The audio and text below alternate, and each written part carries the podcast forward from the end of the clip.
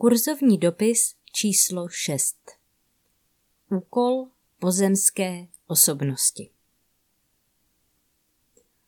V posledních dvou dopisech jsme se vám snažili osvětlit celou lidskou bytost jako mikrokosmos. Poznali jste ji jako malý svět s mikrokosmickým firmamentem, aurickou bytostí a mikrokosmickou zemí, tedy pozemskou osobností. Nastínili jsme vám tento obraz, aby bylo jasné, že vy, kteří si říkáte já, jste jen smrtelnou osobností tohoto malého světa. Jste nástrojem, který bude při příští inkarnaci mikrokosmu nahrazen jiným. Popis, který jsme vám o mikrokosmu dali, smíte ovšem považovat jen za velmi schematický. Skutečnost je mnohem komplikovanější a má více rovin. Přesto jste však prostřednictvím tohoto obrazu poznali, v jaké závislosti jako pozemské osobnosti žijete.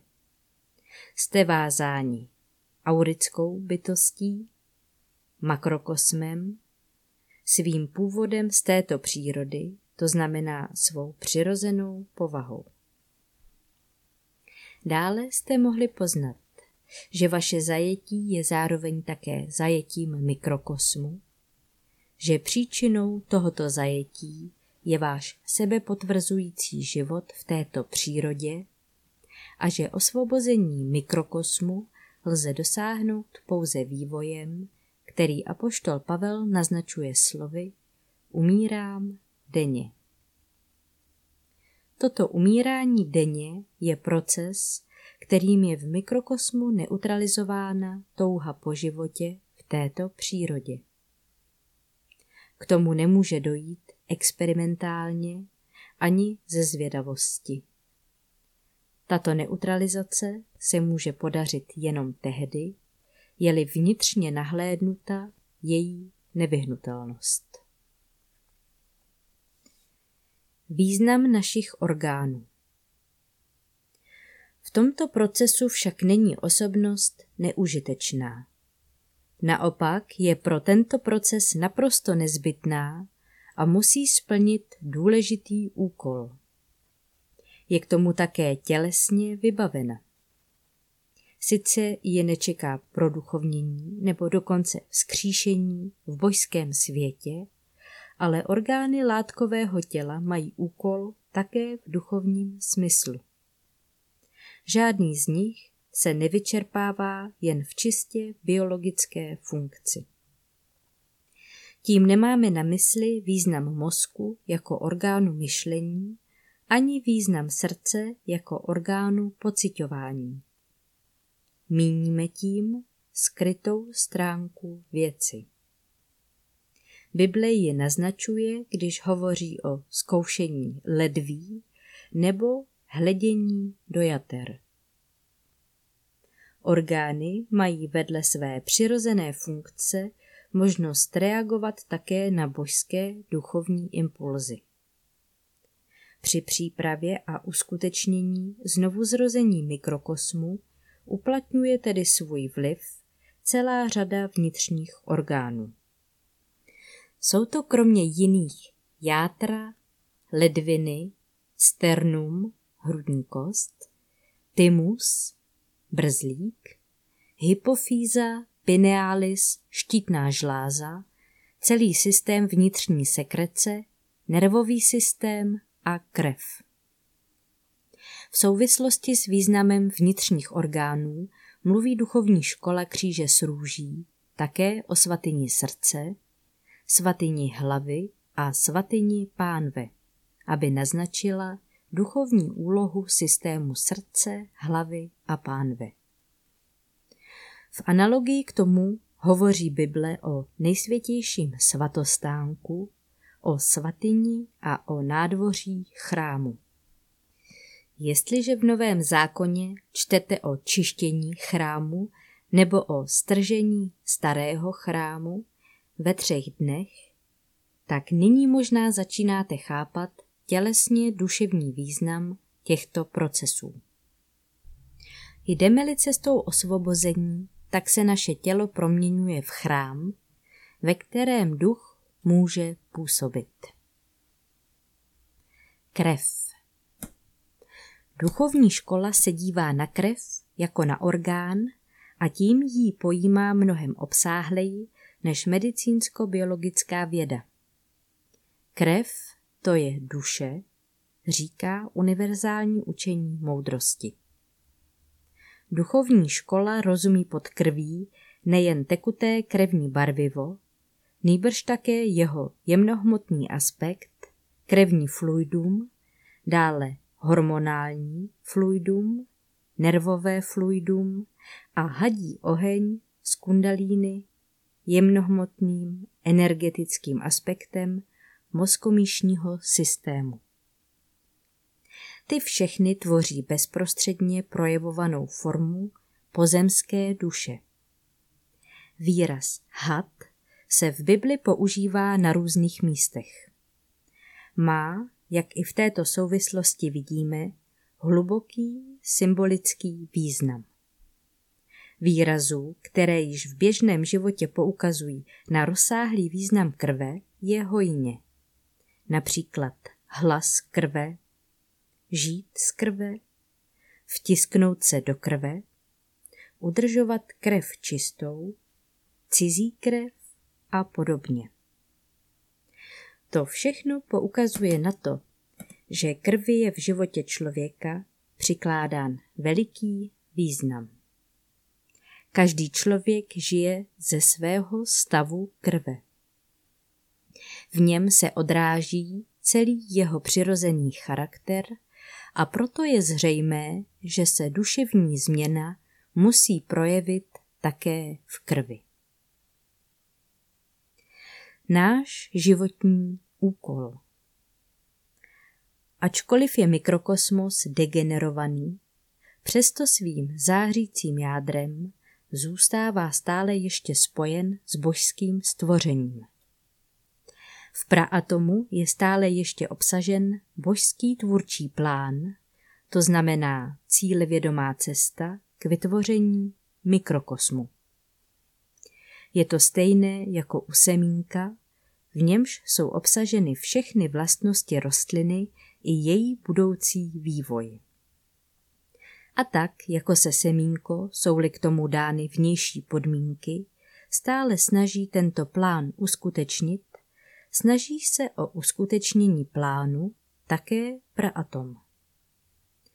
Z každé osobnosti, kterou mikrokosmos obsahuje, se pokouší vytvořit nástroj schopný tohoto božského vývoje. Jestliže osobnost nemůže nebo nechce svůj úkol poznat, potom místo ní reaguje aurické já. Zaznamenává každé jednání a každé životní chování osobnosti, jež neodpovídá božskému plánu a odráží je zpět. A protože se aurická bytost při smrti osobnosti nerozpadá, hromadí se v ní chybné reakce všech osobností, které žily v mikrokosmu. Odkud se berou vaše životní nesnáze a životní problémy? Proč je váš život často tak namáhavý, bolestný a plný hořkosti? Protože všechny osobnosti, které vás v mikrokosmu předcházely, neposkytly praatomu vhodnou úrodnou půdu. Ty mnohé trpké zkušenosti mají tedy také svou dobrou stránku. Síly aurické bytosti, které stěžují vaši životní pouť, vás nutí k zamyšlení nad vaším chováním. To se sice dělo také u všech vašich předchůdců, ale nyní se ze souhrnu mnoha zkušeností v mikrokosmu zrodila určitá schopnost náhledu, inteligence.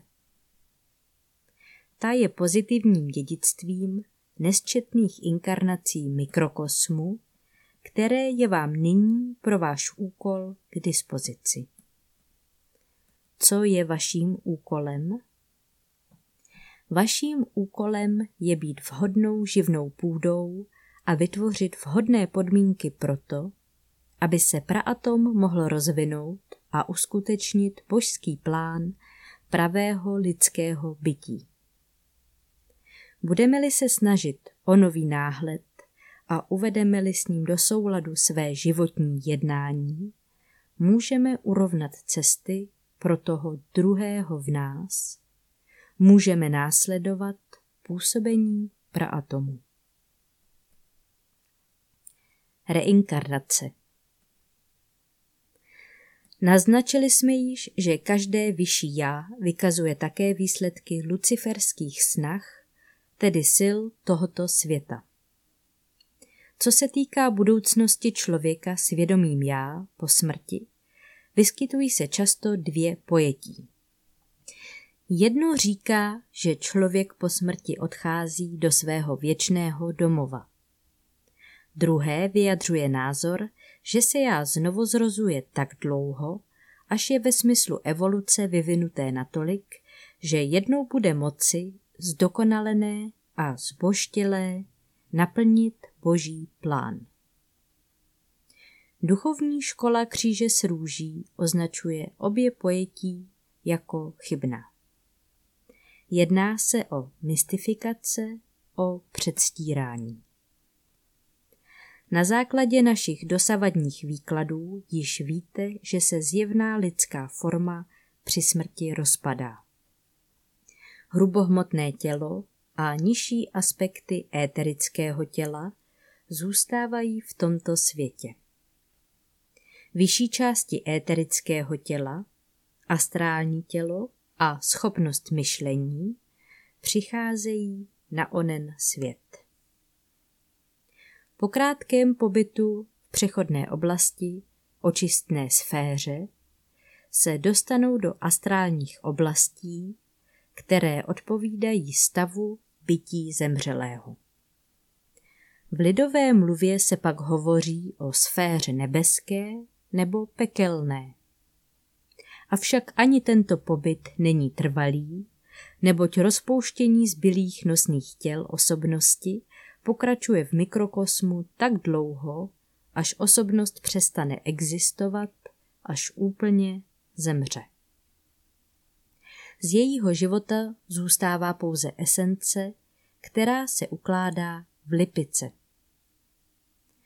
Když je mikrokosmos takto vyprázdněn, nutí ho karmické síly aurické bytosti k opětnému přijetí nové smrtelné osobnosti spojuje se s budoucím rodičovským párem.